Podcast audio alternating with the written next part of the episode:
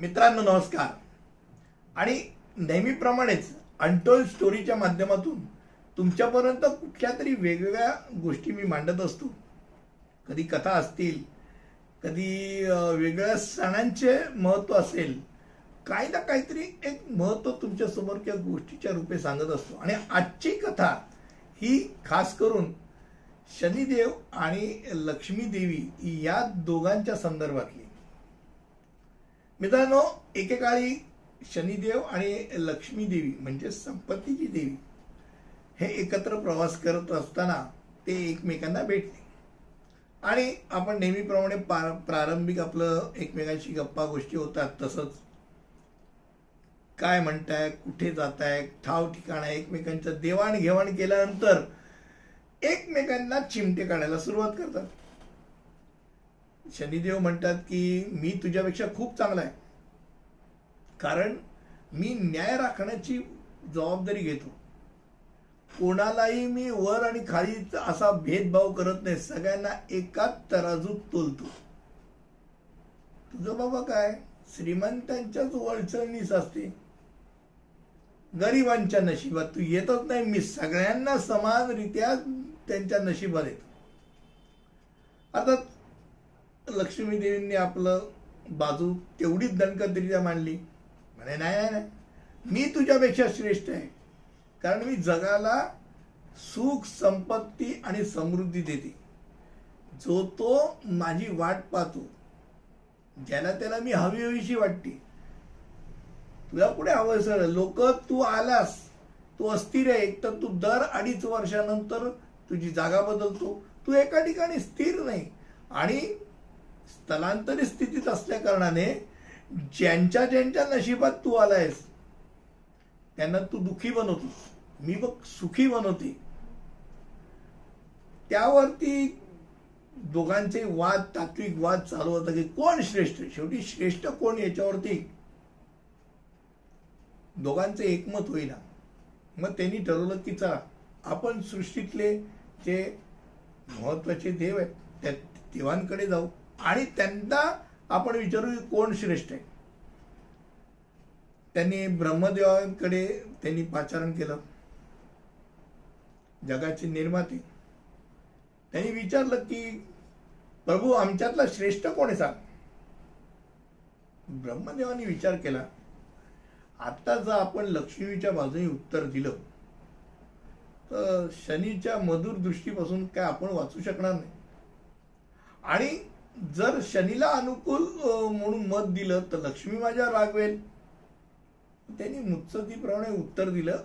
ह्याचं उत्तर ना तुम्हाला कदाचित श्री विष्णू सांगू शकतील, त्यांच्याकडे तुम्ही जा. आपल्या कोर्टातलं चेंडू दुसऱ्याच्या कोर्टात टाकतात ना, लॉन टेनिस सारखं, इकडून तिकडे टाकून दिलं आणि बघत बसते गंमत काय होते. दोघे गेले विष्णूच्या दरबारी, भगवान विष्णूंची स्तुती केली आणि सांगितलं की तुम्ही आमच्यातला श्रेष्ठ कोण आहे ते सांगा. भगवान विष्णूंनी सांगितलं की ह्यात मला दोघांमध्ये तुलना करणं खूप अवघड जाणार, कारण का किती नाही हो म्हटलं तरी लक्ष्मी देवीबद्दल मी माझं मत कसं व्यक्त करणार. त्यामुळे तुम्ही असं करा, भोलेनाथांकडे जा. शिवशंकरांनी सुद्धा सांगितलं की यातलं श्रेष्ठत्व तुम्हाला जर पाहायचं असेल तर मला एकच व्यक्ती व्यवस्थित वाटते की तो तुम्हाला व्यवस्थितरित्या सांगेल. दोघांनी आतुरतेने सांगितलं की अरे या प्रत्येक जण तर तोलवतोय, तुम्ही कोण सांगताय की जो सांगेल. पण नारद मुनींकडे, महर्षी नारद मुनी याचं परफेक्ट उत्तर देतील. दोघेही नारद मुनींच्या समोर गेले. महर्षी नारद मुनीने नारायण नारायण म्हणता म्हणता त्याचं स्वागत केलं.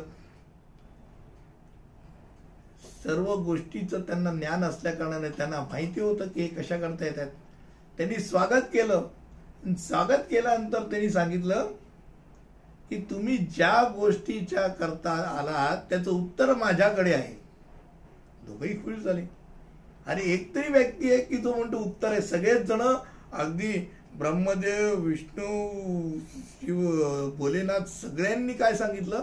आमच्याकडे उत्तर नाही, ह्या ह्याच्याकडे उत्तर आहे, सांगायचं आता उत्तर हे नाही. असं करा, तुम्ही दोघेही एकदम शक्तिशाली आहात, दोघेही प्रभावी आहात, दोघेही सुंदर आहात. शनिदेव म्हणाले तुम्ही मला आता उगीच हरभऱ्याच्या झाडावर चढू नका, आमच्यातला श्रेष्ठ कोणते सांगा. तो नारद मुनी म्हणाले मी तेच तर सांगतोय, तुम्ही आता असं करा, तुम्ही लांब जा आणि तिकडे इकडे चालत या. दोघेही गेले लांब आणि दोघेही असे परत येताना नारद मुनी वा वा वा वा छान छान असं करता. दोघेही आले आणि वैतागले, हे काय चाललंय नाटक, तुम्ही आमच्यातला श्रेष्ठ कोण सांगणार होता. नारद मुनी म्हणाले आता असं करा, परत एकदा जा. दोघे म्हणाले तुम्ही आम्हाला काय एक्सरसाइज करायला लावताय, आम्ही विचारतो का उत्तर कधी देणार. म्हणजे उत्तरच सांगतोय, परत जा. आणि जसे जसे ते जायला लागले तसे तसे ते म्हणाले वा वा वा वा. नारद मुनी म्हणाले शनिदेवांची काय सुंदर दिसतायत, सुंदर दिसतायत. मी म्हटलं मी काही बोललो ना तरी मागे वळायचं नाही, तिथपर्यंत सांगितलं तिथपर्यंत झाडापर्यंत जायचं आणि परत यायचं. झाडापर्यंत गेलं, लक्ष्मी तणतणीत होती, शनिदेवांचं कौतुक केलं आणि येताना म्हण वा वा वा वा लक्ष्मी देवी काय दिसतायत, सुंदर, एकदम अतिसुंदर, फार छान वाटते. शनिदेव म्हणे हे काय प्रकार आहे, आत्ता तर माझी स्तुती करत होता, आता यांची. दोघंही समोर उभे राहायला सांगितलं चिटिंग करताय तुम्ही, तुम्ही आम्हाला दोघांनाही उगीच टोपायला होता. म्हणजे नाही, उत्तर मी देतो. शनिदेव शनी महाराज तुम्ही इकडनं जेव्हा तुम्ही जात होता, तुम्ही जाताना खूप सुंदर वाटत होता, लोक तुम्ही जाण्याचा वाट पाहतात, तुम्ही जाताना अत्यंत सुंदर वाटत होता. आणि लक्ष्मी देवी तुम्ही जाताना कधीच चांगले नाही वाटत, तुम्ही येताना खूप चांगले वाटत होता. तुम्ही ज्या तऱ्हेने येत होता त्या तऱ्हेने मला आता असं वाटत होतं की काय करू आणि काय नको. आणि शनिदेव तुम्ही येताना कधीच चांगले वाटत होते, तुम्ही जाताना चांगले वाटत होते. त्यामुळे तुमच्या दोघांमध्ये जी ताकद आहे, ज्याला कसं म्हणतात नाण्याची दोन बाजू, तशा तुम्ही नाण्याच्या दोन बाजू आहात. एक जाताना चांगलं वाटतं, एक येताना चांगलं वाटतं. आणि दोघांनाही खूप आवडलं उत्तर, दोघंही प्रसन्न झाले आणि दोघांनाही पटलं की नारद मुनींच्या म्हणण्यामध्ये तथ्य आहे. आणि त्यांना जसं पटलं तसं तसं देवांना सुद्धा हायसं वाटलं नाही. हे परत कोणाच्या तरी दारात उभे राहिले असते, विचार आमच्यातलं श्रेष्ठ कोण आहे. तेव्हा मित्रांनो कळलं असेलच शनिदेव आणि लक्ष्मी मातेमध्ये श्रेष्ठ कोण न सांगता कळलंच ना. नारद मुनींनी सांगितलं तेवढंच लक्षात ठेवा. आणि आजची कथा इथे मी संपवतो. दिवाळी जवळ येते, लक्ष्मी मातेचं आपण स्वागत करणारच आहोत. लक्ष्मी मातेचं स्वागत करताना ती येते आहे, याचा आपण स्वागत करण्याकरता आजची अंतोल स्टोरी दिवाळीच्या अगोदर लक्ष्मी मातेचं पूजन, लक्ष्मी माते येते, येणारी लक्ष्मीची कथा मी तुम्हाला सांगितली. इथेच थांबतो. पुढच्या अंतोल स्टोरीमध्ये दिवाळीबद्दल आपण नक्कीच काहीतरी दोन शब्द बोलणार आहोत. तिथपर्यंत रजा घेतो. धन्यवाद.